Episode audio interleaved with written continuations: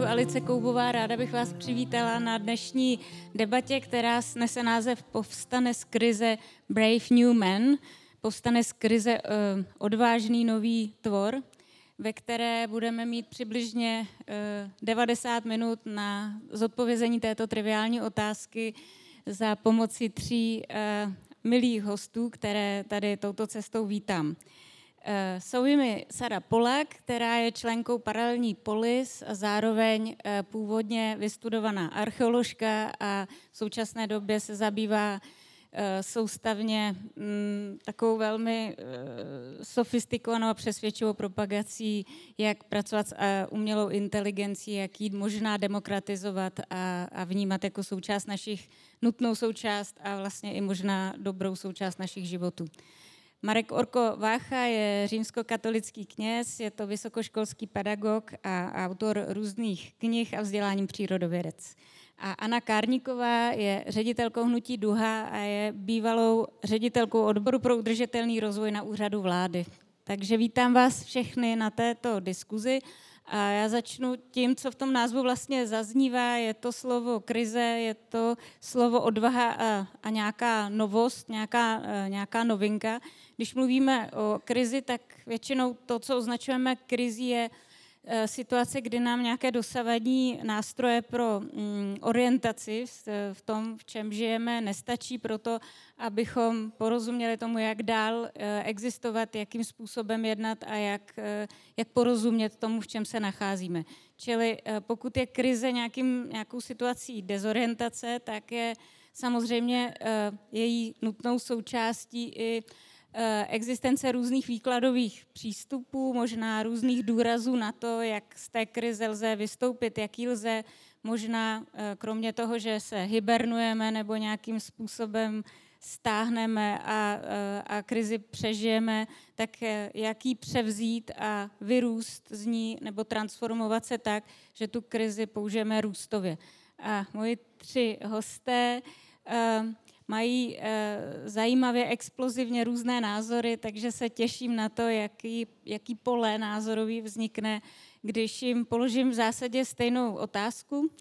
A to je, ehm, jestli byste ehm, souhlasili s tím, že současná situace je krizovou, situací, jak byste popsali danou krizi a jestli byste mohli sformulovat, jaký typ odvahy potřebujeme pro to, aby ta krize se stala eh, vlastně situací růstu nebo respektive mm, nějakého něčeho jiného než zkratkovitého nebo, eh, nebo sebedestruktivního dalšího vývoje. Já napovím Saře. Dobrý den. Mně se u Sary líbí, že mluví o nějaké hraně chaosu. Já jsem se dívala na některé tvé eh, přednášky.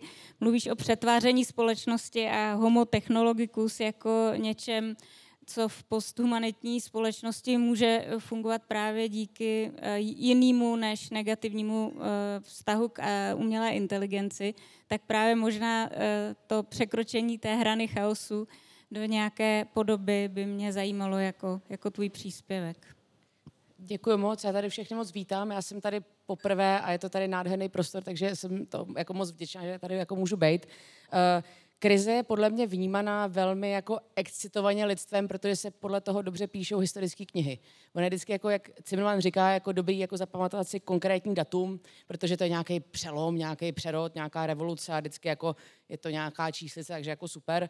Ale vlastně lidstvo funguje extrémně fluidně. To se všechno mění během generací, během životů. Jako je to od samsať pod samsať a ty lidi si to neradí uvědomují, protože lidi mají rádi své jistoty a tím pádem jako to, že vlastně se permanentně jako mění svět kolem nich, tak jako nemají to úplně rádi, protože jako to znamená permanentně se přizpůsobovat. Takže jako ano, covid je extrémní situace, je, je to krize, ale zároveň je to něco, co akcelerovalo vlastně vývoj technologií v našem životě.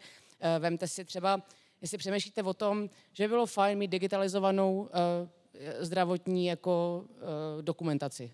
By, bylo by to fajn. Nebo třeba uh, můj uh, dědeček, bohužel, uh, a to se tady jako nechci jako rozčilovat, ale zemřel během covidu na covid, protože ho dali, i když měl infekci na covidové oddělení, aniž by jako měli tu databázi v pořádku, takže ho dali na uh, pokoj s covidovými jako pozitivníma lidma. Uh, ale potom jako třeba vyřízení dědictví, tak trvá 9 měsíců. Z toho 15krát babička musí jít na úřad to, to není normální v době covidu. Takže jakoby najednou lidi se jako začínají klást otázky, proč já musím dělat určitý úkony, které by mohly dávno být digitalizovaný. A vlastně tady vůbec nejde do, o umělou inteligenci, tady jde o zásadní jakoby digitalizaci společnosti, která tady už jako dávno může být. Takže ano, eh, je to krize, ano, je to příležitost vlastně pozitivní, eh, ale myslím, že nám to zamíchá obrovsky eh, se způsobem, s jakým jako interagujeme v naší společnosti, jak vnímáme naše hranice, geopolitickou jako situaci. Teďka jsem tady procházela na náměstí, bylo tam jako pár demonstrací, já jsem totálně apolitická, třeba ne- nevolím, takže chápu, že si tady podřežu větev asi u 90%, 90% jako lidí, ale prostě mám to tak. Eh, zároveň jsem teďka byla tady v kapučínských hrobkách, takže jako velmi jako zajímavá historická báze Brna, eh, kde vlastně eh, někdo umře před 300 lety, zachová se mumie a vlastně vy máte takovýhle úzký úseček prostě historie, takže jenom bych chtěla všechny navnadit, přemýšlet o historii kriticky, velmi jako spojitě s moderním světem a s tím, že technologie, nebo ať už je to umělá inteligence, tak není principiálně oddělená od parního stroje, elektřiny, písma a tedy je to furt jako úplně ten stejný princip. Takže jsem teďka naprosto neodpověděla na otázku, rozvášnila jsem se, ale jsem ráda, že jsem tady. Takže asi tak.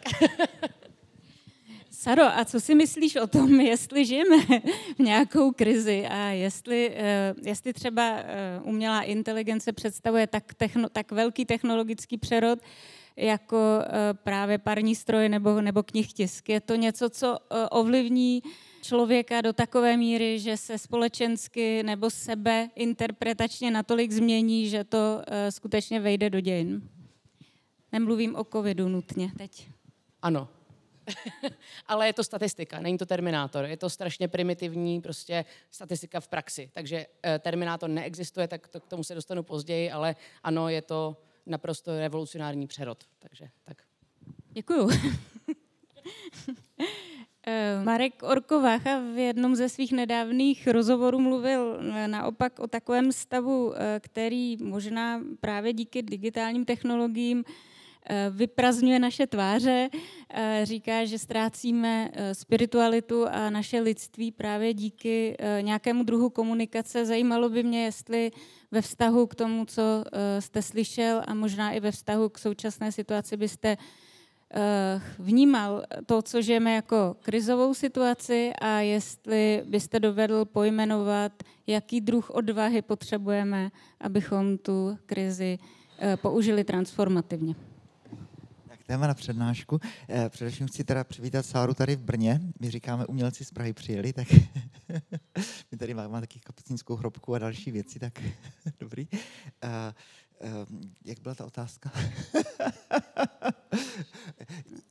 jestli, jestli to, jedna první otázka, jestli to, co Sara popisuje jako uh, nutnou, jo, jo, nutný jo, jo. práh, který právě překračujeme jo, jo, jo, a kterým jo. se stáváme jinými lidmi, je něco, co je pro vás uh, spíše ohrožující práh, který nám vyprazňuje naše jo, lidství, určitě, spiritualitu určitě, a tváře. Ano, děkuji. Určitě ne. Já, já jsem moc omlouvám, improvizuji teďka tu, tu, tu odpověď, protože jsme se nedomlouvali. Uh, homo sapiens sapiens, já jsem biolog, se moc omlouvám, uh, tak uh, má jednu důležitou vlastnost a to je specializace na nespecializovanost. Prostě nejsme tak rychlí jako šelmy a neumíme tak dobře šplhat jako opice a ta, etc. Ale to, co teda umíme jako docela dobře, je bojovat s novými situacemi, čelit novým situacím, bojovat se vším nepředvídatelným a za těch posledních asi pět nebo šest milionů let jsme to tak udělali mnohokrát a jak vidíte, tak jsme obstáli docela. Takže eh, to, že tady je jedna z těch dalších krizí, tak eh, to je něco, co by zrovna ten náš druh jako měl eh, docela dobře zvládat. Specializace na nespecializovanost, stejně jako docela dobrá vlastnost, když třeba potká nebo vrabec nebo, nebo podobně. Kdo je velikánský specialista, třeba mravenečník nebo tak, no tak ten potom žije v prostředí, které když se trošičku změní, tak, tak jde z kola ven. Takže tohle bychom zvládnout měli. A co týče tady té, té krize, na kterou se Alice ptala, Eh, zase improvizuji odpověď, se mě eh, teďka nedávno ptali v deníku N eh, Renata Kalenská, jestli si myslím, že církev v současnosti je v krizi. Tak co byste řekli? No nikdy to nebylo jinak. Jako samozřejmě, že vždycky byla v krizi. Jako nikdy jsme nezažívali jako žádný zlatý věk, jako vždycky byly jako obrovské průšvihy a i podobně tady ta situace, co se týče covidu nebo podobně, tak jistě je to, je to další vlna, je to další krize, ale tohle bychom právě jako měli umět zvládnout. A eh, chci k tomu říct jako jednu historku, neřeknu, jak jsem na to odpovídal, mám to připravený, ale bylo to docela zajímavé, že uprostřed covidové krize, pandémie se ozvala nějaká farmaceutická firma, velmi bohatá firma, velmi prosperující firma a chtěli po mně přednášku o tom, jaký je smysl pandémie, Eh, a jaký je vůbec obecně smysl lidských životů. Tak mi to připadalo zajímavé, že farmafirma jako po mně chtěla přednášku pro zaměstnance, jaký je smysl lidských životů.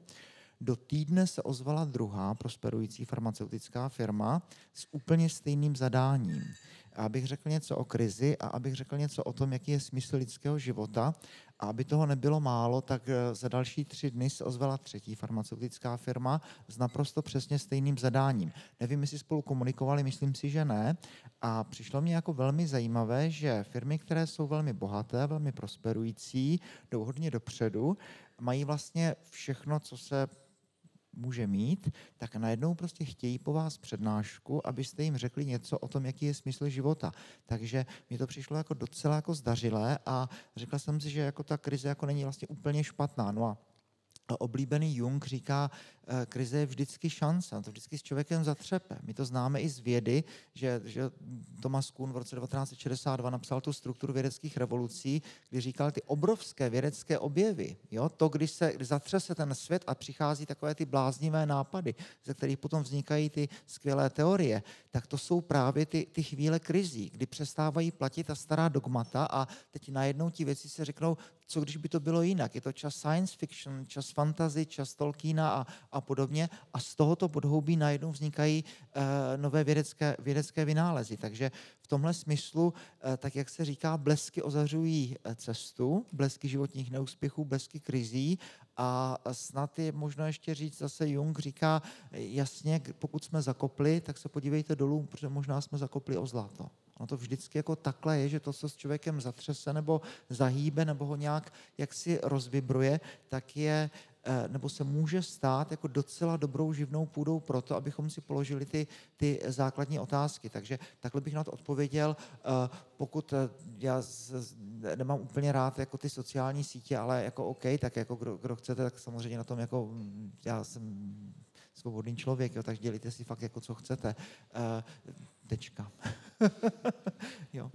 Tak souhlasila bys ano s tím, že i tahle krize je um, něčím, co ehm, s vysokou pravděpodobností máme šanci zvládnout nebo narážíme na fyzické, vlastně hmotné, materiální limity této planety a může se stát, že se blížíme krizi, eh, která souvisí s hrozící sebedestrukcí. To je to je teda uh, depresivní začátek, děkuju za výkop.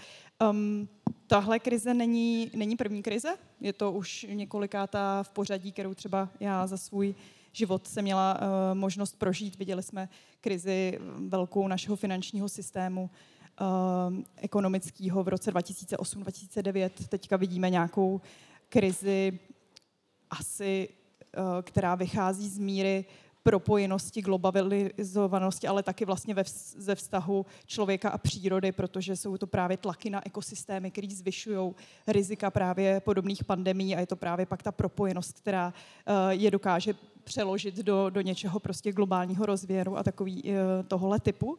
Takže uh, tady z toho hlediska já se přiznám, že nevidím ani tuhle krizi jako um, nějakou jednu zásadní myslím si, že jako společnost opravdu jdeme dlouhodobě po hraně, můžeme tomu říkat hra na toho chaosu. Víme, že vytváříme celou řadu rizik, který nás pak v různý momenty dobíhají. A ta otázka, kdy přijde ten moment, eh, kdy, a já tady navážu na Marka Orkováchu, citáte Miltona Friedmana, který říkal, že v krizi vlastně vzniká prasklina, eh, do které se můžou dostat myšlenky, co se tak povalují kolem. A e, znamená to, že v podstatě v ten, v ten moment krize můžeme využít myšlenky, které dlouho byly považovány za příliš radikální nebo naprosto nerealizovatelné. Je to opravdu nějaký prostor, kde se zásadně zvětší naše imaginace o tom, co je možné, co může být třeba řešením. A Milton Friedman teda eh, to samozřejmě tím myslel uh, ustavení pak neoliberální hegemonie v 70. letech v reakci na stagflaci, takže to asi je něco ještě jiného, spíš něco, z jehož následky dneska, eh, dneska taky vlastně musíme zápasit. Ale je tam, je tam ten princip, který si myslím, že se dá dneska použít. Jenom se trošku obávám, že uh, společnost je přece jenom ještě jiný organismus než člověk jako jednotlivec. A uh, moje obava je, že přesně člověk s člověkem krize zatřepe, ale ne každý to vezme jako tu takzvanou příležitost k růstu, protože opravdu někdy ty otřesy můžou být příliš hluboké a vedou spíš nějakou spirálou dolů.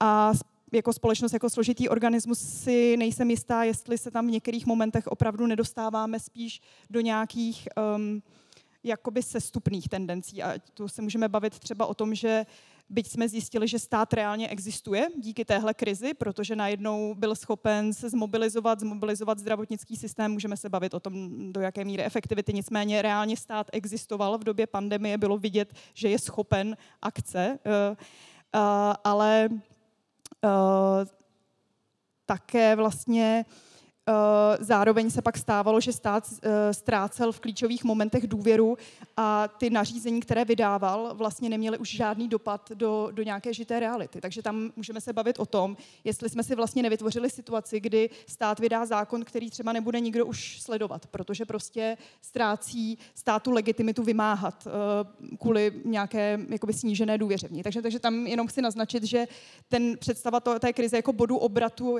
k nějakému vzestupu si myslím, že je, je hodně zjednodušená. Nebyla bych tak optimistická.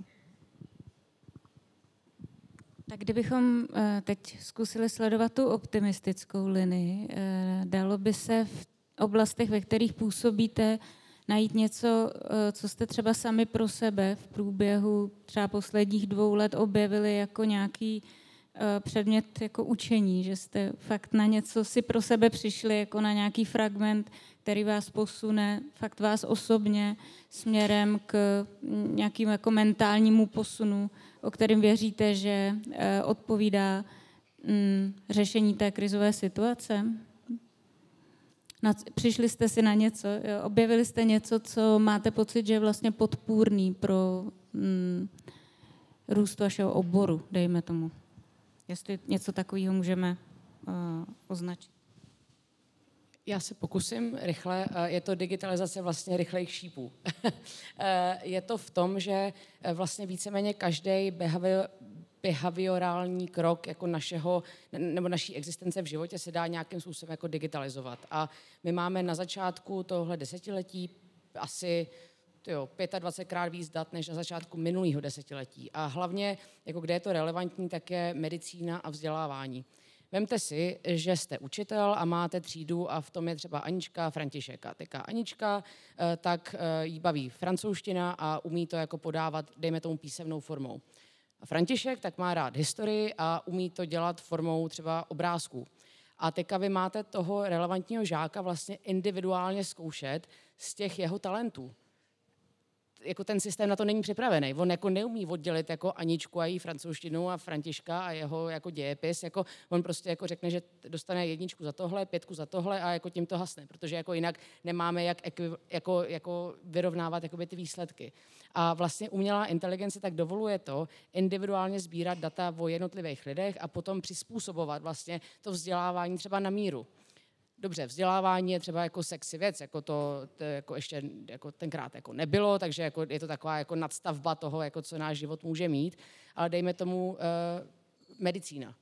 Vemte si, že nechodíte jednou za rok k té obvoďačce, protože vám to obvoďačka řekla, za jeden rok se tady opět stavíte, má to nula systém, je to jenom proto, že je to administrativně vlastně jako výhodný. A dejme tomu, že máte jako nějaký senzor, třeba Apple Watch, nebo to je jedno, já tady nedělám žádnou reklamu, je to víceméně šumák, jako, hlavně to funguje. A teďka vám to registruje třeba, že se vám zvyšuje tlak Moje maminka tak má vysoký tlak a dal jí holter na 24 hodin a samozřejmě ten holter jako má zvýšený ten tlak, protože ona je ve stresu těch 24 hodin. Že ten tlak je a priori zvýšený, takže ten data bias je obrovský. Takže ve finále to vlastně nemá tak zase jako velký dopad pro toho kardiologa, protože jsou tam nějaké jako specifické funkce, které jakoby ona neprožívá každý den, jenom když má toho holtra.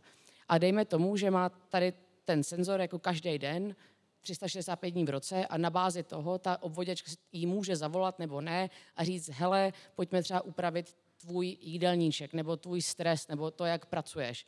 To se v Estonsku děje úplně běžně, u nás ne. Takže já chci jako jenom říct, jako že pro mě ta největší jako magie toho všeho je, že můžeme využít ty data k tomu, aby jsme žili nějakým normálním životem jako jednotlivci a nejenom jako být spolknutý nějakým statusem quo, který je založený v roce 1914 a my podle toho doteďka fungujeme, protože takto ty úředníci jako v tom Asterixovi, jak je ten komiks, jak tam je ten růžový formulář jako 38 pět nebo kolik to je, eh, tak podle toho fungují, ale můžeme fungovat podle toho, jaký opravdu jsme. Takže to je pro mě jako vlastně zásadní a um, to vlastně já podporuji a věřím tomu. No, takže jako to byl pro mě jako ten, ten, to největší psycho. Není to jako žádný konkrétní kurz nebo žádná konkrétní knížka, ale je to to, že vlastně máme ty data a co všechno se s tím dá krucí písek dělat. No.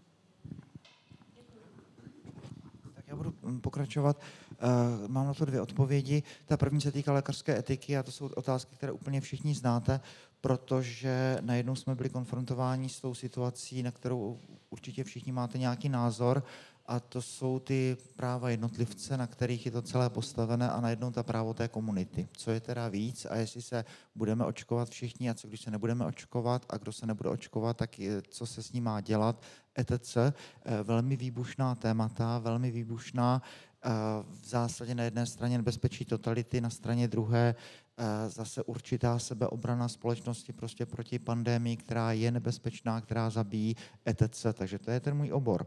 Ale to druhé mi přijde zajímavější a to je, to je to, co se dělo v církvích a chci říct něco, co si myslím, že je důležité jak pro z vás, který, kteří žijete v náboženském kontextu, tak i pro z vás, kteří absolutně nežijete v náboženském kontextu.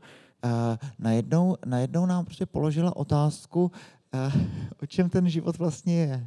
Jo? Jo, možná, jo, já jsem duchovní, jo, tak já ten, jo, uh, o, čem ten, o čem ten život vlastně je, protože uh, nás věřící, že jo, tak já jsem, já jsem katolík, nás to úplně zlikvidovalo v tom smyslu, že takový ten náboženský průmysl, jak chodíte v neděli do kostela, chodíte, chodíte tak a na růženec a takové věci, to najednou prostě bylo úplně pryč, takhle. Jo? A teď najednou jako jsme zůstali doma a teď jsme si všichni začali klást otázky, tak kdo je to Bůh? Jo? A, a co teda vlastně jako eh, se děje, když, když se modlím a jakým způsobem jak si realizovat svůj vztah k dominóznu, či jak to říct.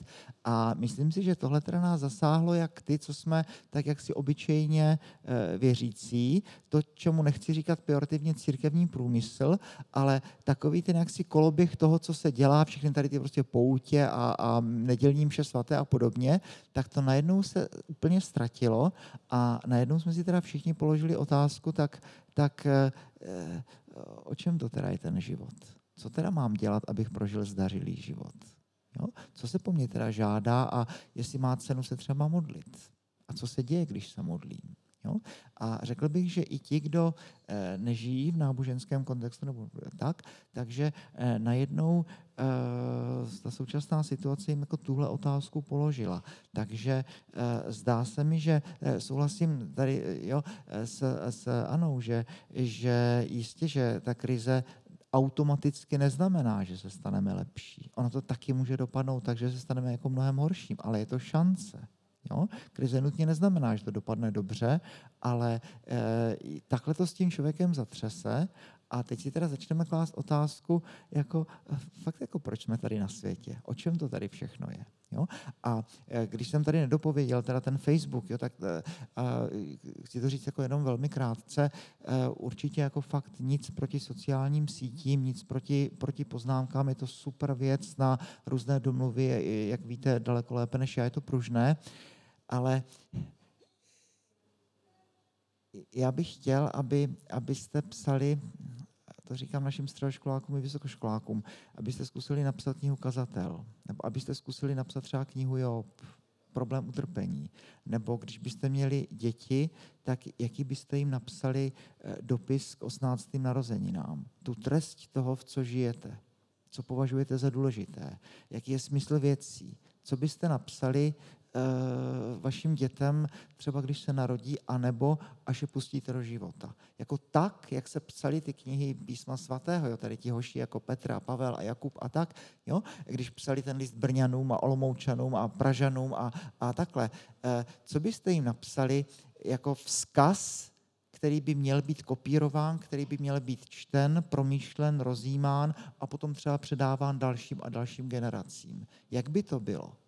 Jo? Takže to není proti sociálním sítím, ale spíš jako chci ty středoškoláky a vysokoškoláky vzít za límec a říct jim, vy máte napsat píseň písní a ne posty na Facebooku. Jo? Máte, máte psát literaturu, která tedy bude ještě třeba za, za 10 nebo za 100 roků, která bude čtena, promýšlena, eh, ve které pustíte do světa, pošlete do světa to nejlepší, co je, co je ve vás, eh, to, co byste skutečně chtěli předat jaksi dalším generacím. Takže eh, ano, v tomhle smyslu eh, krize, pandemie, všechno. Eh, zdá se mi, že s námi všemi, jak s těmi, kdo žijeme v náboženském kontextu, tak s těmi, kdo nežijeme, určitým způsobem zatřásla a mě osobně aspoň přinutila si znovu definovat ty otázky, eh, v co věřím, v koho věřím, kdo je to pro mě Bůh, co se po mně žádá a co mám dělat, abych eh, prožil zdařilý život.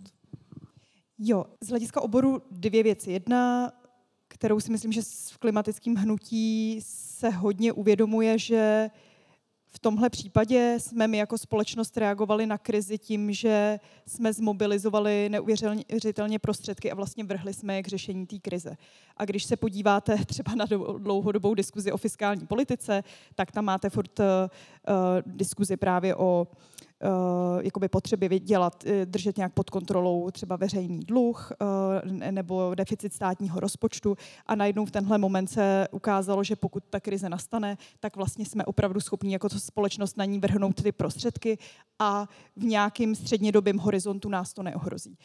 A za nás je vlastně v klimatickém hnutí teďka ta zajímavá otázka. My jsme uh, zároveň pandemie krize v krizi, zároveň jsme uprostřed uh, klimatické krize a tam ta odpověď zatím tímhle způsobem nepřichází minimálně ne v České republice. Víme, že Evropská unie uvolňuje ohromné prostředky na, na tu tranzici, která je potřeba, abychom se udrželi v limitech naší planety. Ale takže tam si myslím, že a doufám, že se tím nějakým způsobem formuje i představa o tom, čeho jsme jako společnost schopni. Že jsme opravdu schopni udělat nějaký velký krok k řešení nějaké krize. Teď je jenom otázka, kdy zadefinujeme si jako společnost tu klimatickou krizi jako dostatečně závažnou, že je čas jednat a jestli to nebude třeba už moment, kdy uh, vlastně to jednání bude extrémně drahé a třeba taky málo efektivní. To je, eh, to je jedna z věcí. A pak, abych trošku reagovala na Saru a na uh, Marka, tak já se přiznám, že ten efekt, který to na nás třeba v Hnutí Duha mělo, ta krize je, že se nám hrozně zvýšila produktivita práce. Řekla bych dokonce nelidsky. Protože ve chvíli, kdy přecházíte do online světa, tak vám místo toho, že se sejdete v nějaké místnosti, někdo tam přijede, někdo jde na záchod, někdo se spozdí, během toho řešíte, dáte si prostě sváču, já nevím co, máte prostě jednání dvě hodiny, tak z toho máte ten hodinový kol, kde přijdete všichni na čas a přesně za hodinu končíte, protože musíte jít prostě na další. A všimla jsem si, že jsme hrozně zintenzivnili naší práci. Přiznám se, že nevím, jaká je teďka cesta z toho ven. To jsme, se nám zatím nepodařilo vlastně se nad tím zamyslet a zreflektovat. Samozřejmě jsme rádi, protože jsme schopni dosahovat víc věcí v kratším čase, ale dlouhodobě se obávám, že to není úplně udržitelné. A to je ta otázka, podle mě, kterou ta pandemie vyvolává, je právě ten prostor a ale je to třeba tohle je otázka člověka, který pracuje, člověka, který nemá děti, ale je, byla to třeba otázka u lidí, kteří třeba najednou měli doma děti, museli je vzdělávat a zároveň třeba ještě aspoň trošku pracovat, tak uh, vlastně úplně nějakou vymizení prostoru na nějakou reflexi, vymizení prostoru na zabývání se sám sebou a těmi otázkami. A tam přesně si trošku říkám, že je otázka, jestli potřebujeme data na to, aby jsme mohli žít lepší život, nebo jestli třeba potřebujeme víc volného prostoru na to, aby jsme mohli přemýšlet o tom, co to je lidství a jak ho chceme rozvíjet. Takže za mě je to možná spíš otázka, eh, jakou třeba chceme práci eh, aby nám umožňovala vlastně mít ještě čas na něco jiného, než běhat v kolečku, byť třeba je to tak uh, hezká práce, jako práce v ekologické organizaci. Takže možná spíš, uh, jestli třeba i Saro, co si myslíš o tomhle, jestli vlastně to není něco jiného než technologie, co by nám pomohlo žít dobrý život. Dě- děkuji moc. Eh, já se možná tady na to konto zeptám, kdo z vás dělá administrativu v práci, třeba jako vyplňuje tabulky a tak. Jenom tři lidi. Ty to máte dobrý. Čtyři. Kristova noho, dobře.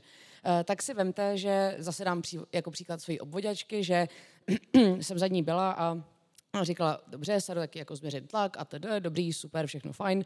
Eh, a potom já jsem se jí ptala, protože jsem prostě magora, furt jako mluvím o těch technologiích, tak říkám, no a paní doktorko, eh, tak co si myslíte o technologiích jako v lékařství? A ona, je to humus. Dělá to prostě jako sterilní prostředí. Říkám, tak to, a to asi je docela jako jako příhodný, ale dobrý, v pohodě, dobrý. Uh, no a tak jako teda, co děláte? A ona říkala, no a co mě strašně štve, že každý den se musím logovat svým e-mailem a uh, s tím svým jako passwordem uh, do toho systému. A dělám to 25krát denně a po každý mi to zabere 5 minut. Říkám, dobře, to je jako 25krát 5 minut, jako to už je jako docela hodně. A teďka vlastně jsem si jako s ní o tom snažila mluvit, ona jako to nějak jako nechtěla slyšet, ale vlastně tady to je čas, který ona může věnovat jako člověk někomu, kdo má terminální diagnózu na rakovinu, na psychologickou konzultaci. Ten čas ona teďka nemá, protože eh, půlku té schůzky ona stráví tím, že dělá administrativu. Takže ano, technologie jako můžou něco zautomatizovat, můžou něco zdigitalizovat, zároveň vám rozvážou ty ruce k tomu, abyste dělali tu lidskou práci. Jako RUR je totální extrém, protože prostě Čapek jako psal jako v extrémních jako fikcionálních jako příbězích. A vlastně statistika teďka tak rovná se umělá inteligence. Takže je to jenom o tom, že třeba jestli teďka vyplňujete tabulky, vy čtyři, nikdo jiný ne, to vám závidím, ale vy vlastně teďka můžete mít tu práci automatizovanou a můžete se věnovat tomu lidství, tomu psaní toho románu, nebo toho, abyste věnovali ten čas tomu, abyste zjišťovali, jako kdo jste jako člověk. Takže mě vlastně jako technologie osobně extrémně rozvazuje ruce. A to neznamená, že jsem jako větší robot. A tady to si myslím, že je jako psychologická bariéra, kterou lidi pořád mají a mají možná zbytečně, ale rozumím tomu a tím pádem se věnuju popularizaci a demystifikaci, aby se toho lidi tolik nebáli. Takže za tak asi já zkusím být trochu provokativní. Eh, Anna říkala, že vlastně ta digitalizace nebo technologie jim natolik eh, umožnila zefektivnit tu práci, že vlastně Eh, ten výkon ještě zvýšili a nestalo se to, že by udělali tu stejnou práci za kratší dobu a zbytek času věnovali teda něčemu, na co se jim uvolnili ruce, ale naopak ten zbylý čas věnovali ještě znovu na ten zrychlenější provoz, který eh, byl umožněný těmi technologiemi. Tak já se jako zeptám skoro osobně, jestli ty jsi vlastně vytvořila třeba v době covidu víc prostoru na, na, na tohle prázdno? Máš třeba zkušenost tuhle nebo, eh, nebo ne? Ano, já jsem začala mm. svoji práci, co dělám teďka během covidu. Takže já jsem do té doby jsem dostudovala na Oxfordu, pak jsem byla 8 let ve startupech a potom vlastně na začátku covidu tak jsem začala s přednášením a e, vlastně s vyučováním. Takže e, pro mě se to jako markantně změnilo jako v březnu 2020, což bylo jako prostě úplně přesně na začátku covidu. A um, rozumím té pointě, rozumím tomu argumentu, uh, protože my máme jako nějaký evolucionární vlastně bloky, kde se samozřejmě jako blokujeme mentálně jako nějakým způsobem, takže třeba Danborovo číslo, tak jsme schopni jako i na sociálních sítích mít jako maximálně třeba 200 vztahů, jako, kde jako ty lidi jako osobně známe, takže jako jsme furt opice s iPhonama na jednu stranu. Um, na druhou stranu si myslím, jako, že uh, jsme pořád jako restriktovaný těma institucemi. A já dám jako příklad třeba právě regulace umělé inteligence, která vzešla z Evropské unie uh, teďka v dubnu 2021 a reguluje vlastně jako něco, co neexistuje. A vlastně my se podřizujeme jako nějakému světu, který neexistuje nebo je nějakým způsobem jakoby regulovaný a potom neumíme žít ten vlastní život. Ale to není otázka technologií, to je otázka regulace, která třeba jako existuje od dob napoleonského kódu, což jako zase jsem se tady dočetla v kapučínských hrobkách, takže tam běžte, je to tam super. Uh, ale abych to jako se sumarizovala, tak tady nejde o technologie, tady jde o napětí mezi institucema a statusem quo a jednotlivcem a už to nedává prostě jako smysl. A dlouho to nedává smysl. Je to třeba pět tisíc let, co to nedává smysl. A ten jednotlivec se s tím neumí vypořádat. A já říkám, že ten jednotlivec se s tím může vypořádat tím, že pochopí ty technologie a vezme to ve svůj vlastní prospěch nějakým způsobem. Já nevím zatím jak, já v tom taky jako extrémně tápuju, takže abyste nemysleli, jako, že tady dávám jako nějaký technologický jako Peter Thiel blueprint. Vůbec ne. Já v tom tápu úplně stejně, plavu v tom, jenom prostě chci, jak je to v Marečku, podejte mi pero, aby i skladník ve šroubárně mohl přečíst Fergilia v originále, tak, tak to prostě mám, aby ten skladník ve šroubárně nepřišel o práci kvůli umělé inteligenci, ale mohl se v ní nějak jako vzdělat. Takže tak. Mně se to vlastně líbí, ale přijde mi, že to první, co si říkala, bylo, že se člověk díky umělé inteligenci skutečně transformuje, že cílem není získat čas na to reflektovat, kým jsem, nebo nebo co je smysl mýho života, ale že vlastně s tou technologií přichází skutečně nějaká jako masivní transformace toho pochopení. Tak mě zajímá, jestli vlastně pro tebe třeba opravdu osobně ty e, prostory prázdná znamenaly nějakou, nějaký usebrání směrem zpátky, nebo jestli skutečně si na něco jako věnovala prázdnu a co to přineslo, pokud seš člověk, který věří v to, že Eh, digitalizace třeba člověka jako jednotlivce osvobozuje vůči institucím a tak dále, tak dále. Tak to mě fakt zajímá. Uh, já uh, osobně jsem takový jako skeptik, prostě odkojený na Monty Python a tedy, takže jako uh, neumím úplně tak, taky ty velké teze, spíš to dám na konkrétním příkladu, což je archeologie, což je to, co jsem vystudovala, je to moje láska, prostě já jsem vyrostla na děsivých dějinách, egyptologii, prostě tady těch věcech. Uh, a moje maminka třeba, eh, když jsem mi přinesla poprvé um, model, vlastně uh, říká se tomu strojový vidění a je to vlastně analýza satelitních snímků a vy můžete koukat z vesmíru na to, jestli jsou někde nějaký paterny nebo jako nějaký obrazce na Zemi. A nemyslím teďka jako jsem štědí, myslím třeba jako, prostě jako čtverce a teďka si řeknete, možná to je pyramida třeba. No a takhle oni našli třeba 16 pyramid v Egyptě. A já jsem to říkal mamince, říkám, ty maminko, prostě pecka, ty 16 pyramid v Egyptě, Ježíš Maria, to je pařba. A ona mi říkala, Sarušinku, pardon, říká mi Sarušinku, říká Sarušinku, ale není to škoda, jako není jako pointa archeologie, to, co dělal Napoleon a prostě Carter a tedy, prostě jako to, to nalezení je prostě ten ta Indiana Jones, taková ta jako sexy záležitost. A na jednu stranu jo, na druhou stranu podívejte se na to systémově. Eh, archeologie spolkne obrovské množství grantů. Ten grant je třeba 5 milionů euro. Kam vedou granty? Všechny granty vedou do Říma. To, to není vtip. Prostě jako když chcete dělat archeologii, tak kopete v Římě, protože vy kopete nějaký sloup, je to sexy, všem se to líbí, je to paráda, spolknete úplně všechny prostě many, protože tak už to hold jako funguje.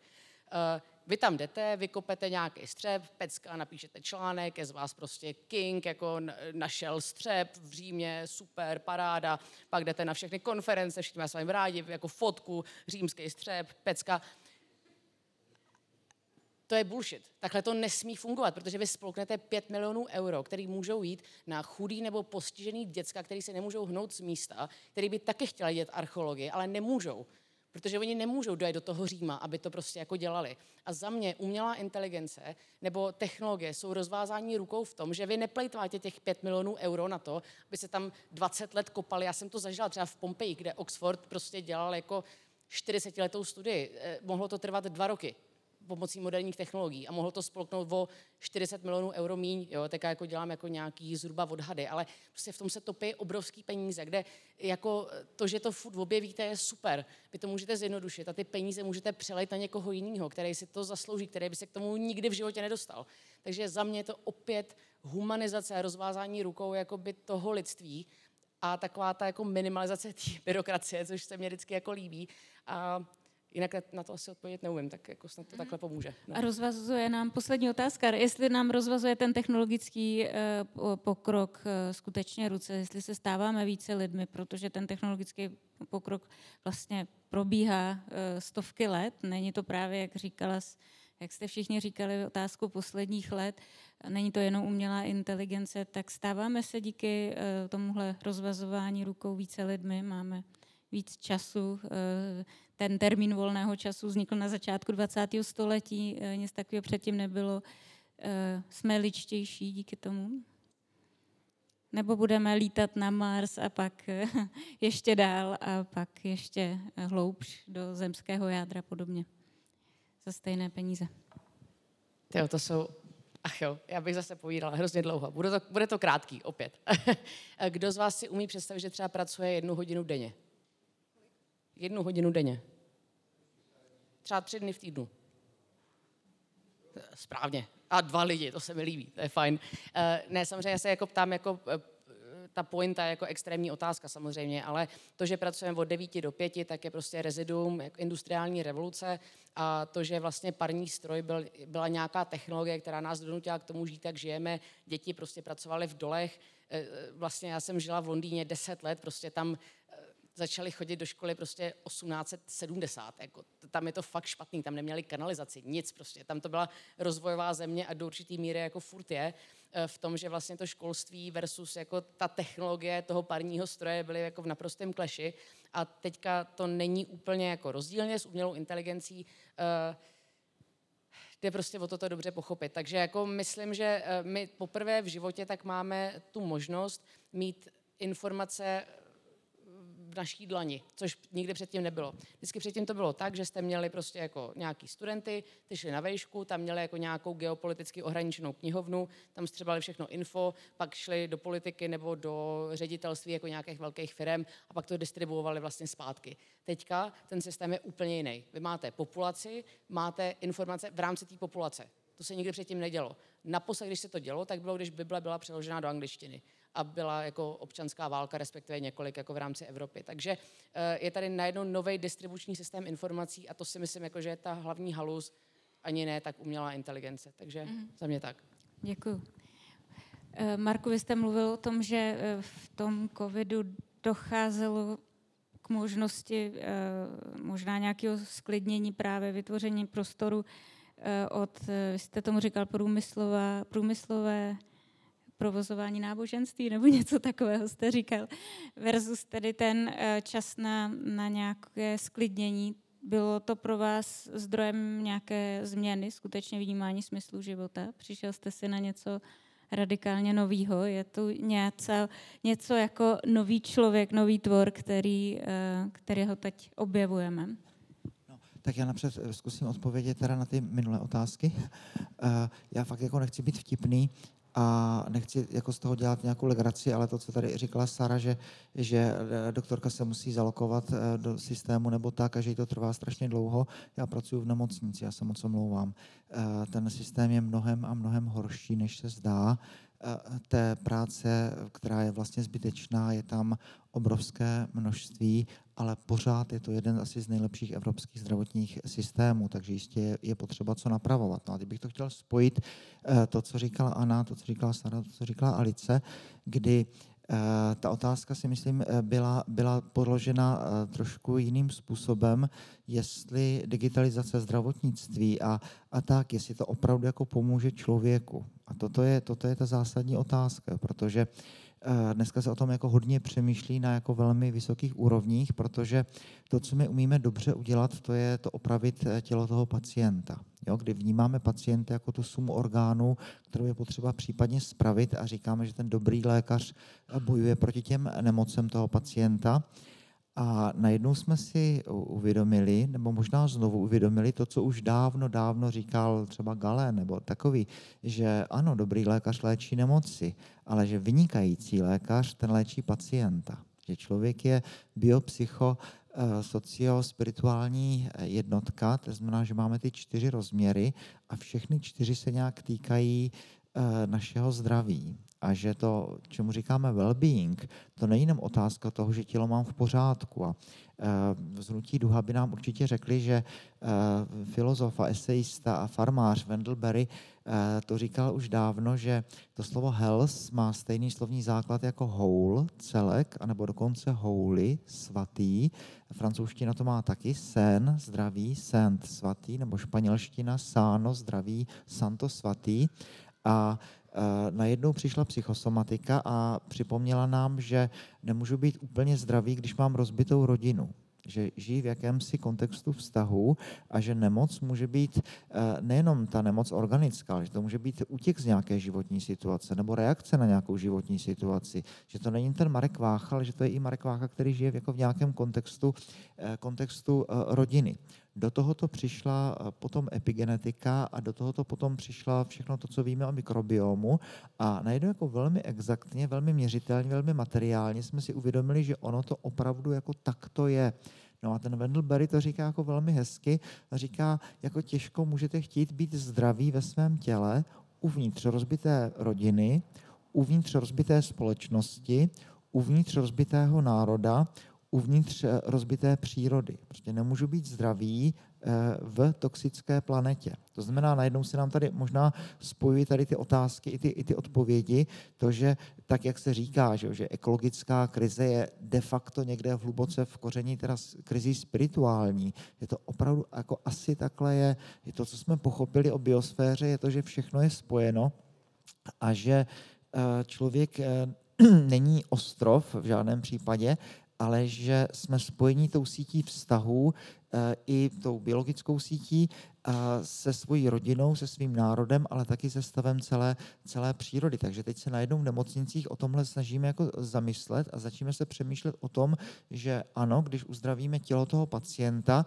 takže to je jenom jeden rozměr té jeho osobnosti, ale že tam ještě jakýsi rozměr emocionální, sociální a uh, well, taky, taky rozměr spirituální. Dost. Je to něco, na co, co jste teda objevil teďka v té poslední, uh, nebo vracím se k těm momentům, které jste říkal, že byly výjimečné v tom, že uh, pandemie nás zastavila, uvrhla do takové vlastně méně sociální, ale možná uh, hlubší, já nevím, sebereflexe nebo otázek, které se týkají skutečně zdařilého života nebo nebo vnímání smyslu života. Také jste možné s náma sdílet nějaký nějaký druh vašeho No, to, to, co jste si objevil v jo, takovýchhle momentech. Já jsem, já jsem ani moc čas neměl, abych objevoval, protože jsme pořád učili online.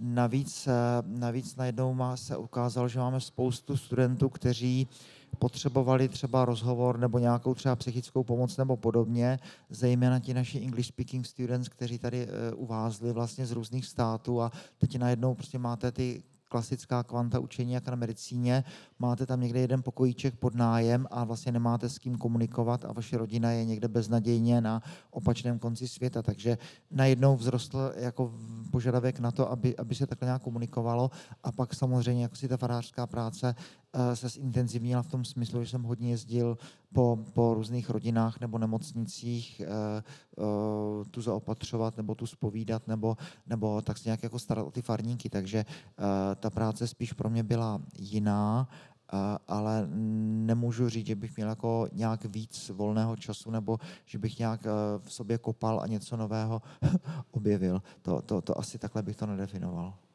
Já, já jsem navazovala na to, jak jste to formuloval. Um, takže vlastně možná jste měli podobný zážitek, že se vám ta práce zrychlila a museli jste se stát efektivnějšími možná pod tlakem uh, té, té krizové situace, na místo tedy uh, nějakého prostoru pro transformaci.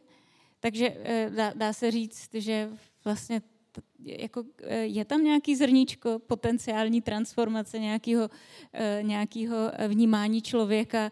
Já se snažím dostat názvu té naší debaty a to je k čemu máme mít odvahu, k čemu novému máme mít odvahu. Zatím já... vypadá, že jste makali jak křečci v kolečku, jo. tak k čemu můžeme mít nově odvahu. Tak já řeknu ještě jinak, už jenom jednou větou, že zdá se, že v kontextu mého náboženství katolického, že spousta z nás věřících jsme si hlouběji promysleli, že neexistuje žádný algoritmus náboženských úkonů, který mi přinese spásu. Že neexistuje žádná sekvence náboženských úkonů, které mi automaticky zajistí nebe, že to všechno, co se dělalo, to bylo najednou pryč a že znovu ten člověk stál určitým způsobem nahý před sebou, před eh, Bohem, před numinózdem a teď se ptal, jako, o čem to tady všechno je. A poslední věta, eh, všichni, kdo jsme se kdy v životě modlili, tak tu zkušenost máme, že jste někde v přírodě, nebo jste někde v klášteře, nebo v noci v kostele, modlíte se a máte fakt jako dojem, že Bůh je zde, že se toho můžete dotknout. A stejně tak máme pravděpodobně všichni zkušenost, že jsem tam někde v Praze v tom svém šestém patře a teď se ptám, jestli ty moje očenášky a zdrávazky, jako jestli to někdo slyší. Jestli tady je někde to vesmírné ucho, které, které to zajímá. Jo? Takže řekl bych, že ta pandemie eh, tyhle otázky určitým způsobem zvnitřnila nebo podtrhla nebo zintenzivnila a najednou jsme si všichni teda museli položit otázku, uh, uh, opravdu jako jaký je smysl věcí. Co mám teda dělat, abych až poslední den se otočím zpátky, tak abych se podíval jako na svůj život, jako na co si, co se třeba zdařilo nebo nezdařilo. Uh, co bych chtěl, nebo jaký bych chtěl, abych, abych byl. Takže takhle nějak teda bych odpověděl na tu otázku. Já, dost o tom. Já právě hledám ty střípky těch odpovědí. Fakt to můžou být jenom fragmenty, Eh, kterým procházíme do té budoucnosti, která nás čeká. Eh, je to eh, ve formě otázek, nebo máte pocit, že, že se tady objevuje i nějaká, nějaká nová povaha odpovědi? Pravdu mě to... Ještě na mě, už, mm-hmm. už pana možná, mm-hmm. ne? Ne, ne, ne.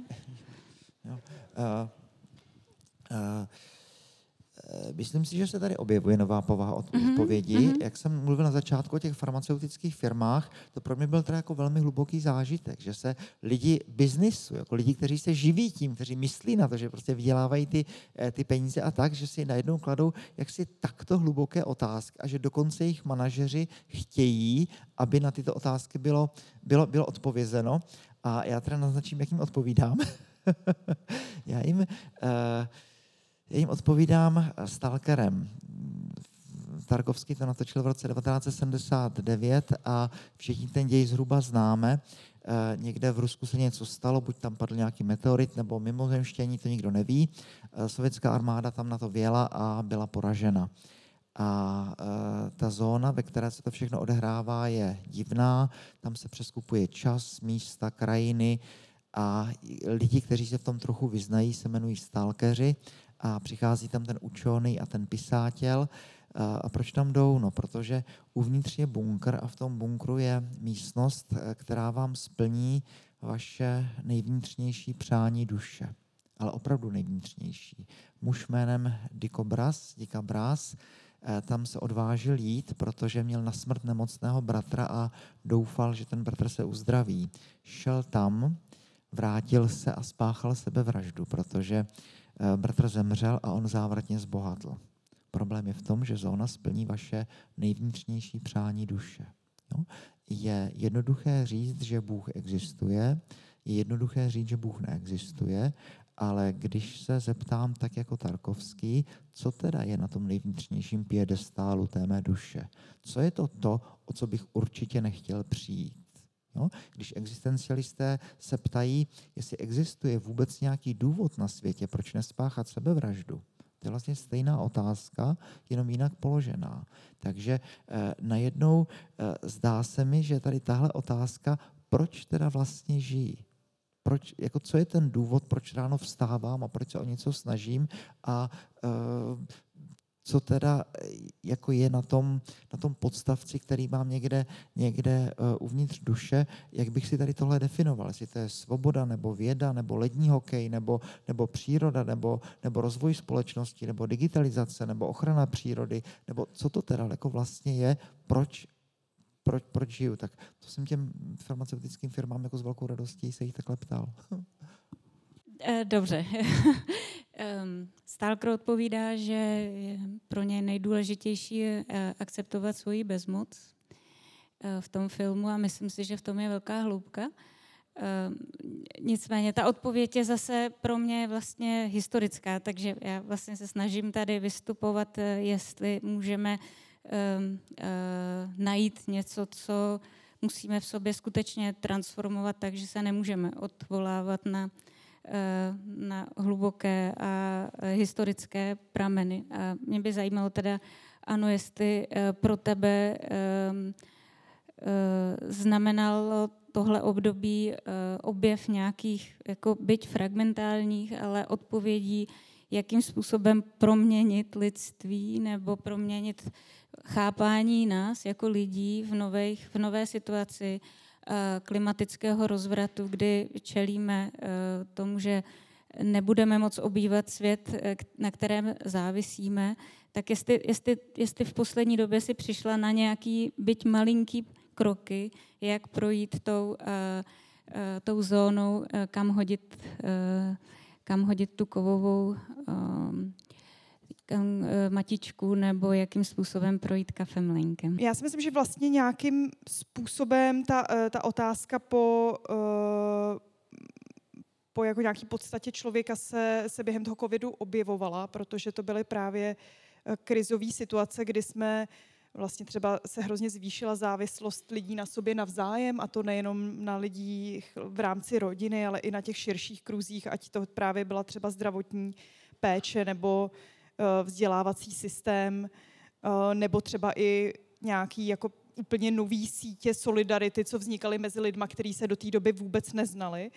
A myslím si, že to hodně za mě tohle to nasvicuje vlastně potřebu vyprávění jako jiného příběhu o tom, co jsou lidi v podstatě zač.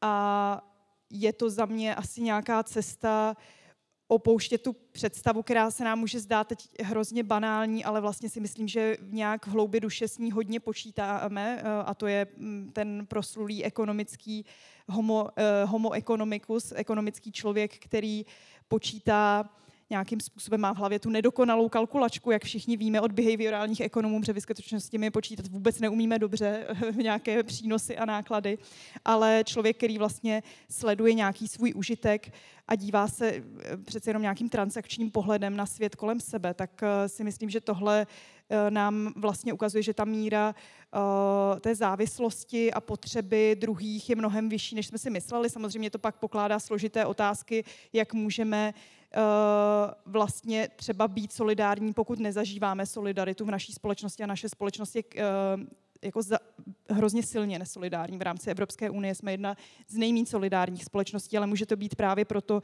že eh, že ta společnost dlouhodobě solidaritu neposkytuje, že máme opravdu představu, že eh, každý má to, co si zaslouží, eh, že u slabších lidí se projevuje to, že se málo snažili a jsou to všechny tyhle vlastně narrativy, které pak dlouhodobě tu společnost a její schopnost držet pohromadě jako rozleptávají.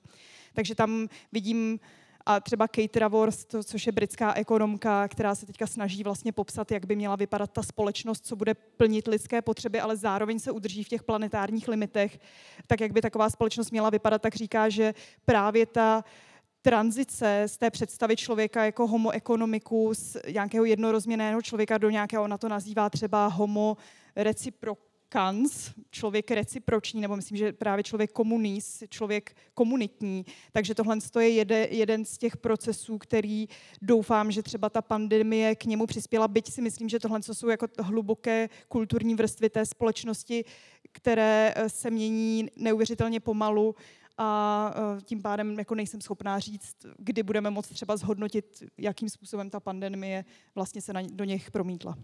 Já mám ještě je, je dvě vlastně kola otázek. Ta, ta jedna je uh, znova ještě jeden pokus hledat ten narrativ, protože uh, Sara mluví o homotechnologikus. Uh, vím, že anarchistické teorie třeba jsou specifickým způsobem svázány se solidaritou, nebo s ideou solidarity, ale jinak, než jak si to představujeme, když identifikujeme, teda teďka od, odkazuju na, na knihu Unchaining Solidarity, ale možná že se pletu, je, je tedy eh, ta transhumanitní idea člověka eh, nějakým způsobem vázaná nebo spojená se ter, termínem solidarity pro tebe. A jaký narrativ bychom měli o nás vyprávět, abychom mohli eh, žít současné výzvy? Děkuji moc. Pro mě není nic spojeno s ničím, protože tyhle ty všechny termíny tak jsou nějaká za mě jako velmi jako lidská touha všechno jako zaškatulkovat a dát tomu jako buzzword. Takže třeba homoreciprocicus, uh, strašně zajímavý, já jsem o tom četla. Reciprocita tak je poprvé kodifikovaná Marcelem Mausem, když napsal knihu Le Don a je to o reciprocitě, která původně začíná v Le Grotte du Pigeon, což je jeskyně v Maroku, kde si tenkrát prostě uh, prvotní homo sapiens vyměňovali mušle. A ty mušle byly úplně stejně hodnotově opodstatněný, jako je dolar nebo koruna nebo bitcoin. Prostě bylo to na bázi toho, že někdo vám něco dá, vy něco dáte zpátky. To je prostě evoluční jako báze člověka. Takže um, mě vždycky jakoby, uh, na tom, a chraň Bůh, to není nic, jako to je, to je super, že, že jsi to zmínila, mě se to jako strašně líbí, takže to vůbec jako nechci oxidovat, jakože toto, ale jenom jako je to komentář na to, že moderní technologická scéna tak jako vždycky jako miluje tady ty termíny techniky. Uh, takže jakoby můj narrativ není vlastně nic. Můj narrativ je to, že lidi jsou opice s iPhonama. My jsme prostě úplně stejný posledních jako uh, dobře, studi- mám doktorát z Mozarta. Studovala jsem vývoj hudby, doktor Ian Morley, tak byl můj uh, vedoucí, byl úžasný, bohužel zemřel letos na rakovinu, byla to prostě hrůza, ale ten člověk jako mě proved jakoby tím, jaké evoluce třeba humoru, evoluce hudby, evoluce kultury a tedy od vrchního paleolitu, paleolitu až dál.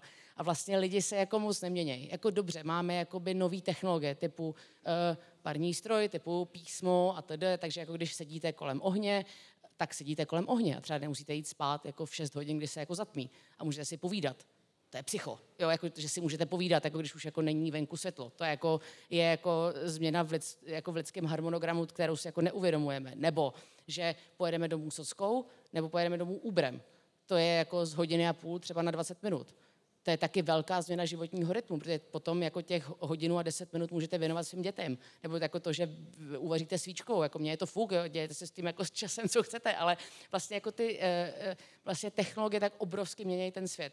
Takže já nemám žádný narrativ. Já nechci nikomu říkat, co mám dělat, nechci dělat, jak, co má dělat, nechci jako dělat nějaký blueprint. Vždycky, když se udělá nový blueprint, tak je z toho větší katastrofa, než byla předtím.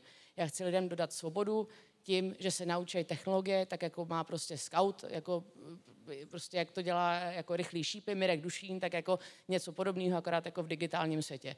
A potom si s tím dělejte, co chcete.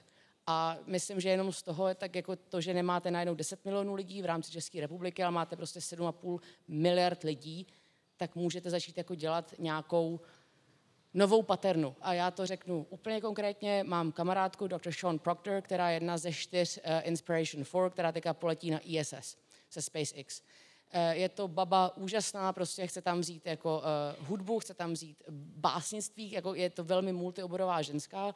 Když jsme se naposled bavili, tak ona říkala, hele, mně přijde vlastně jako groteskní, že já tam jako letím za Ameriku, protože pak si uvědomíš, že jsi na ISS nebo post hoc někde na Marsu a řešíš tam je tam osm lidí, je tam jeden Číňan, jeden Int, jeden Američan a td.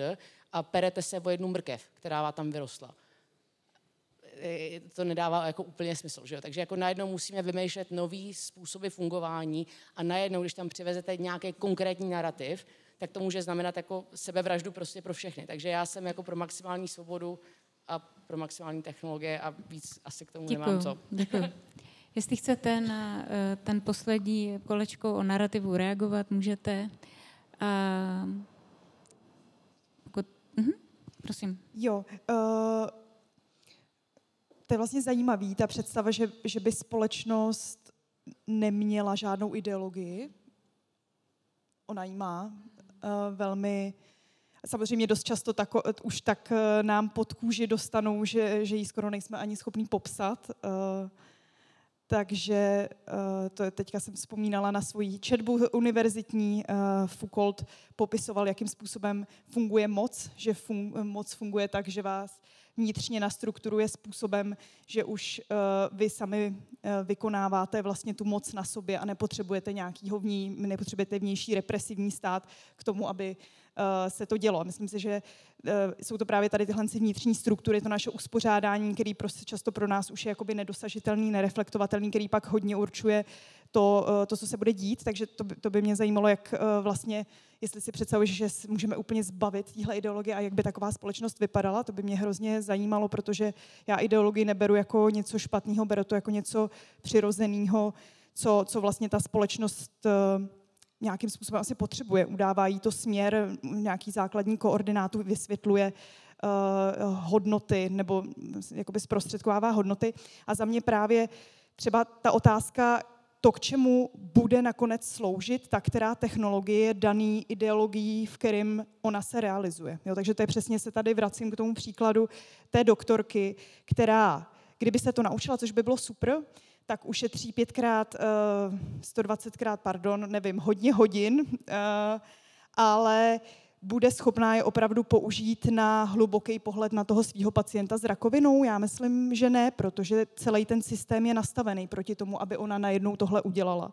Protože neměla nikdy ve škole pořádnou lékařskou etiku, eh, ten systém je hodně zaměřený na výkon a když to řeknu hnusně, na nějaké jakoby kusovky, na, na vyřešení toho dílčího problému a posun. Takže teď, teď to samozřejmě trošku záměrně přiostřuju, ale chci na tom jenom ukázat, že i, i to, na co se nám ta technologie třeba uvolní prostor, tak to je zase hodně daný e, naší schopností si představit, jak s tím naložit. Takže pro, proto si myslím, že jakoby ty nějaký hluboký kulturní představy e, je vlastně to asi, na co bychom měli směřovat. A je za mě třeba možná otázka, jestli tahle krize má tu schopnost sáhnout do, do kultury, tady do téhle nejhlubší vrstvy. Děkuji moc. Mhm. No, já to chápu, že když Sara říkala, že člověk je opise s iPhonem, že to dává smysl v kontextu dnešního večera, ale není. Eh, to žádný biolog na světě by to takhle neřekl, protože eh, jasně pocházíme z primátu, nebo jsme součástí primátu, 98,6% našeho genomu sdílíme ze šimpanzi, takhle to funguje, ale eh, přece jenom na rozdíl od všech ostatních živočichů, tady pořádáme v divadle besedy o, o současné krizi, na to ty opice nedělají. Bestsellerem mého mládí bylo Naked Ape, na opice se to jmenovalo, správně vlastně nahý lidoop, Naked Ape je nahý lidoop.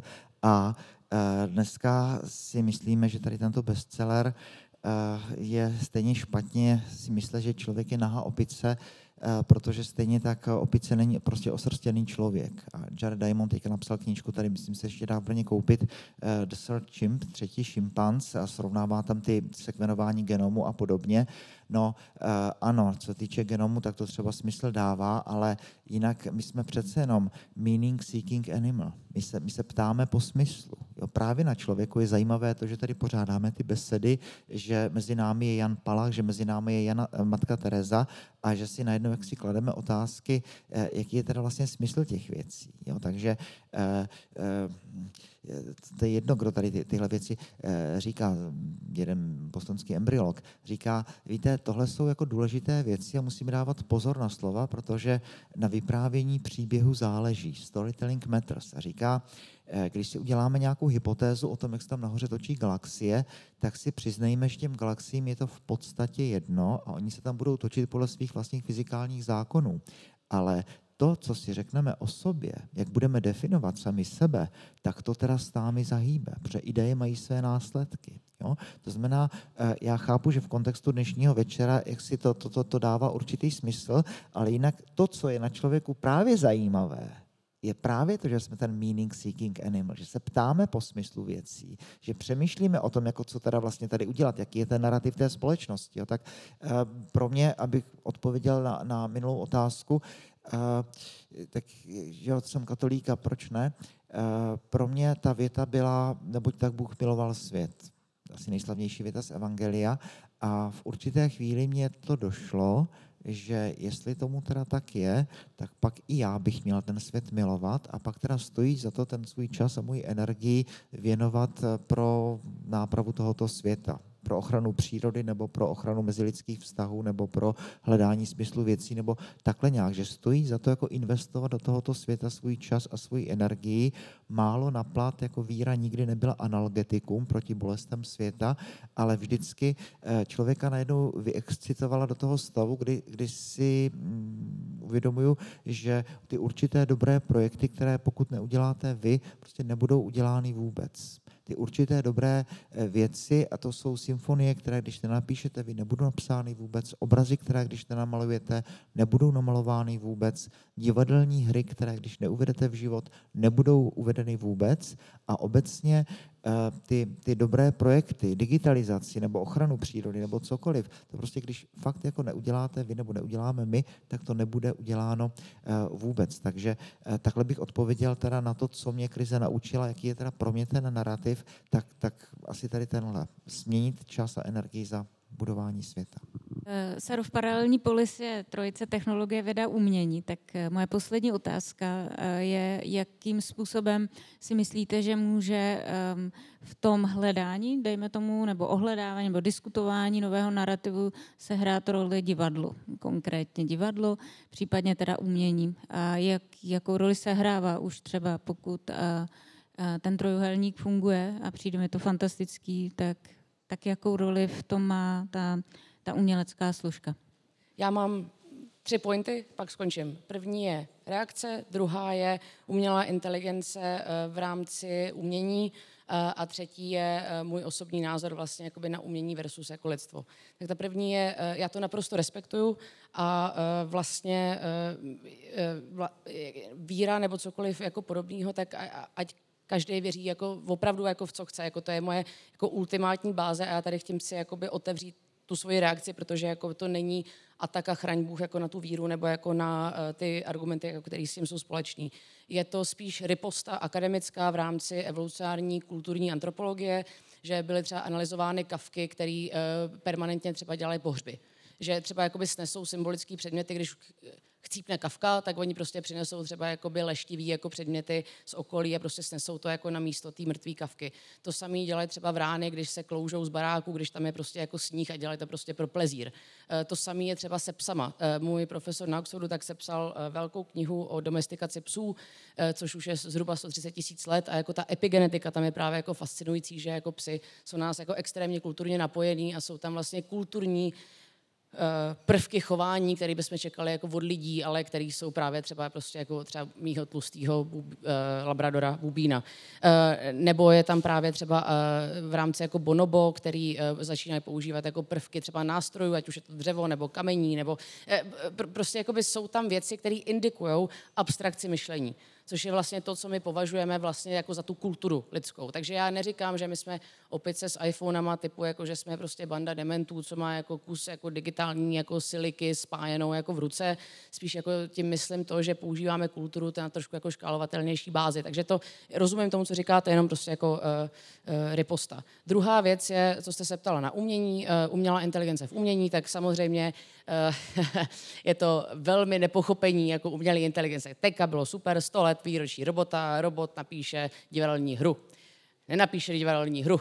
Máme prostě databázi slov, ten robot to udělá to tisíckrát, 999krát je to totální hovadina, potom po té tisící tam vstoupí člověk, řekne, furt je to hovadina, ale dává to trošku jako smysl, tak to jako trošku poupraví z toho divadelní hra, kterou napíše robot. Ten robot je matematický algoritmus. Prosím, prosím, prosím vás, až přečtěte něco jako, že prostě umělá inteligence něco vymyslela, nebo tak blbost, prostě má databázi a něco jako trošku přemíchá, je to to samé, jako kdybyste řekla, že eh, kalkulačka vás přijde jako v noci podříznout. To je, to je úplně stejný jako by mentální proces. Je to fakt soubor matematických algoritmů. Takže uh, to nás vede na tu poslední pointu, uh, což je, jak vnímáme umění. To, že je něco krásný. Jasně, jsou univerzália lidského života, že něco se lidem líbí, ať už jste křovák, nebo v Číně, nebo v Peru, nebo v Americe, nebo tady, tak se třeba lidem líbí blištivý předměty. To samé jsem třeba poznala v rámci uh, té dezertace na Mozarta, že třeba když se přesunete do mol, uh, do třeba D-mol, tak i když jste třeba křovák, co nemá jakoby tu kulturní, jako takovou tu, ten afekt toho, jako že si řeknete, jo, je to Mozart, musím se tářit hustě uh, a vlastně vůbec nevíte, o koho jde, tak i tak máte jako třeba na to stejný nebo podobný kognitivní efekt, jako někdo třeba v Paříži. Takže jakoby jsou tady nějaký univerzály, jak reagujeme jakoby na umění, ale tím, že my si připadáme tak strašně special, tak strašně super, tak samozřejmě pro nás to umění je něco, co jenom člověk dokáže a nikdo jiný. Uh, to, kdybyste řekli, já nevím, Van Dijkovi o impresionismu, eh, tak vás podřeže. Protože impresionismus pro něj byl to samý, jako když někdo dneska udělá červený puntík uprostřed bílého plátna a vy řeknete, co je tohleto za umění. Takže vlastně ten status quo se extrémně mění a jako nic není rigidní, nic není objektivní, jako pořád se to mele dokola. Takže jenom jako vás chci jako vyprovokovat v tomu, že umělá inteligence je statistika a to, co považujeme za hezký, tak jsou tam nějaký univerzália, ale hlavně je to jako hodně kulturně ovlivněný. Takže ještě si o tom můžeme potom pokecat na pivu, protože to je, to je jako, je, já se hrozně rozvášňuju, pardon, ale jako asi tak. Děkuji, Marku, jestli... Jo. Uh, no tak uh, možná doplnění, ono je to mnohem horší s tou inteligencí u těch, u těch zvířat, to nejsou jenom no, bonobo, konovokaledonské vrány a podobně, to je opravdu kde kdo. Dneska je jedna jako zajímavý prout evoluční biologie je právě v tom, že stručně řečeno, Eh, existuje to, čemu říkáme konvergentní evoluce a že když vzniká něco nového, tak jsme omezeni eh, fyzikálními zákony. To znamená, pokud se třeba chcete mm, aktivně pohybovat ve vodě, tak nakonec to dopadne jako torpédo s ploutvem. To prostě nemůže dopadnout jinak, protože vás omezuje fyzika. Jestli jsem žralok, nebo, nebo ryba, nebo veleryba, to už je jedno, a jestli tou ploutví mávám z hora dolů jako veleryba, nebo zprava doleva jako ta makrela, to už jsou technikálie. Když se chci pohybovat po zemi, no tak buď se plazím, žížala, anelida nebo, nebo nějaký had, které uh, reptilie bychom řekli, anebo třeba taky červor, to je amfibia, anebo jestli chodím po dvou, po čtyřech, po šesti, nebo jestli jsem stonožka, to jsou prostě řešení daného zadání, nebo jestli jsem nějaký ten americký bojový stroj. Uh, no a teď, si, teď jsou kluci, kteří si kladou otázku, OK, tak co jestli ta inteligence naše je tou ploutví v tom adaptivním moři světa?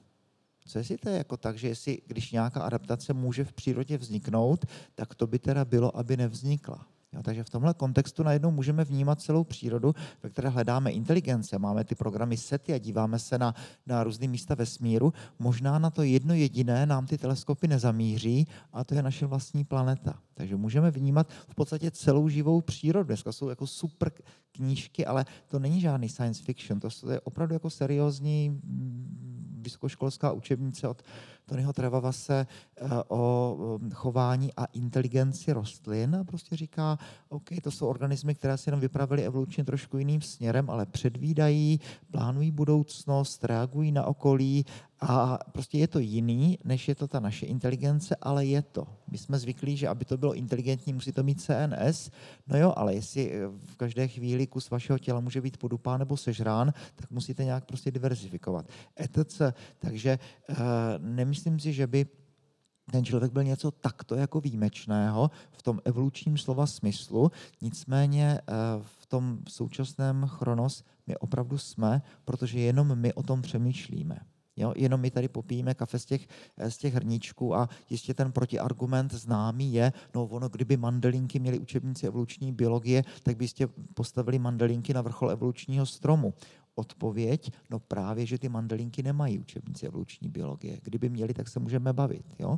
Takže ano, až novokladonské vrány a šimpanzi bonobo a šimpanzi učenliví, kteří si staví ty svatinky, mají takové ty prenáboženské snad představy nebo úžas nebo něco takového, tak, tak až teda začnou si psát učebnice a podobně, tak pak se můžeme bavit. Ale v tuto chvíli uh, jsme opravdu druh, který je nesmírným způsobem speciální. Prostě jednou ve vesmíru, minimálně jednou, se stalo, že hmota začala přemýšlet sama o sobě. Že vesmír najednou začal být schopen reflexe, no a to je, to je ten náš druh. Tak to, to tady, tady, tady k tomuto.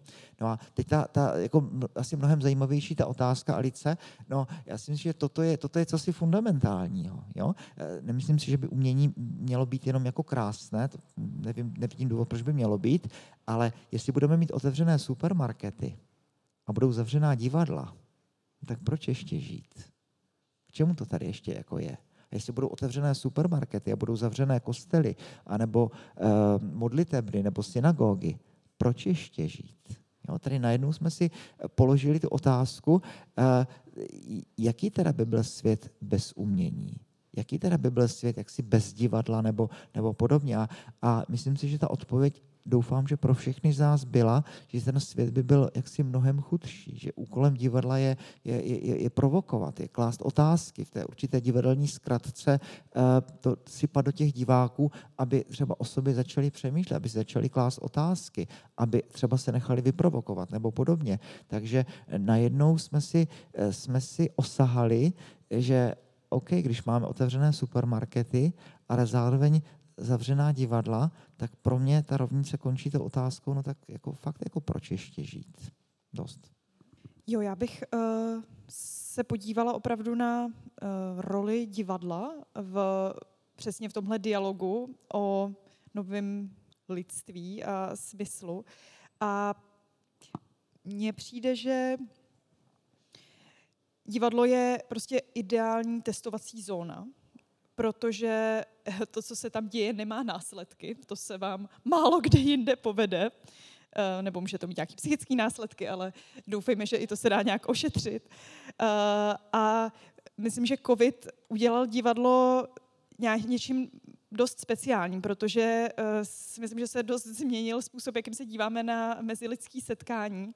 Nevím, jestli to máte, ještě furt, když uh, vidím někde hodně lidí, tak uh, různě na ně vejrám a přijdou mi strašně zajímaví a jsem taková jako nenavyklá na ten lidský kontakt, který Uh, nejsem si jistá, kdy se dostane úplně do normálu. Myslím si, že furt se na sebe trošku díváme ještě s podezřením, jestli na sebe něco nenakašleme, nebo prostě. A to je, to je věc, která si myslím, že může trvat hodně dlouho. Tady mm, jakoby, mm, a ta, to divadlo v tom vlastně může hrát zase nějakou jakoby socializující roli. A z hlediska toho testování, tak uh, za mě je divadlo právě vytváří nějaký prostor, kde se dá uh, jakoby vytvářet třeba nějaký nový podoby toho, jak se k sobě lidi můžou vztahovat. Můžeme si vlastně testovat třeba, jaký emoce to vyvolává, uh, experimentovat tímhle způsobem. A třeba právě, že uh, i to, že divadlo se snaží vykročit třeba formou nějakých debat nebo nějakých ucelených tematických celků, jako se děje třeba tady, nebo vyloženě myšlenkového experimentu, který se třeba teďka tuhle sezónu děje v Hadivadle s otázkou nerůstu, což je naprosto klíčová otázka, jak zajistit, aby jsme jako společnost byli stabilní, když neustále ekonomicky expandujeme v, v, prostě v konečných limitech naší planety a to je uh, dost složitá otázka, která nás vede uh, prostě pak k odpovědím, které jsou třeba hodně radikální. Takže přesně tady si myslím, že to divadlo může nabízet relativně bezpečný prostor, kde si tohle to všechno vlastně oskoušet. Takže trenažer, takový. Um, chtěla bych vám tedy všem poděkovat za vaši pozornost a za přítomnost téhle té, uh, relativně složité eh, diskuzi. Děkuji vám za, za ochotu uh, sdílet svoje názory a, a uh, možná i trochu hledat dál, než nechat se dotlačit trošku dál, než je zvykem. Děkuji moc a mějte se hezky. Naschledanou. Děkujeme.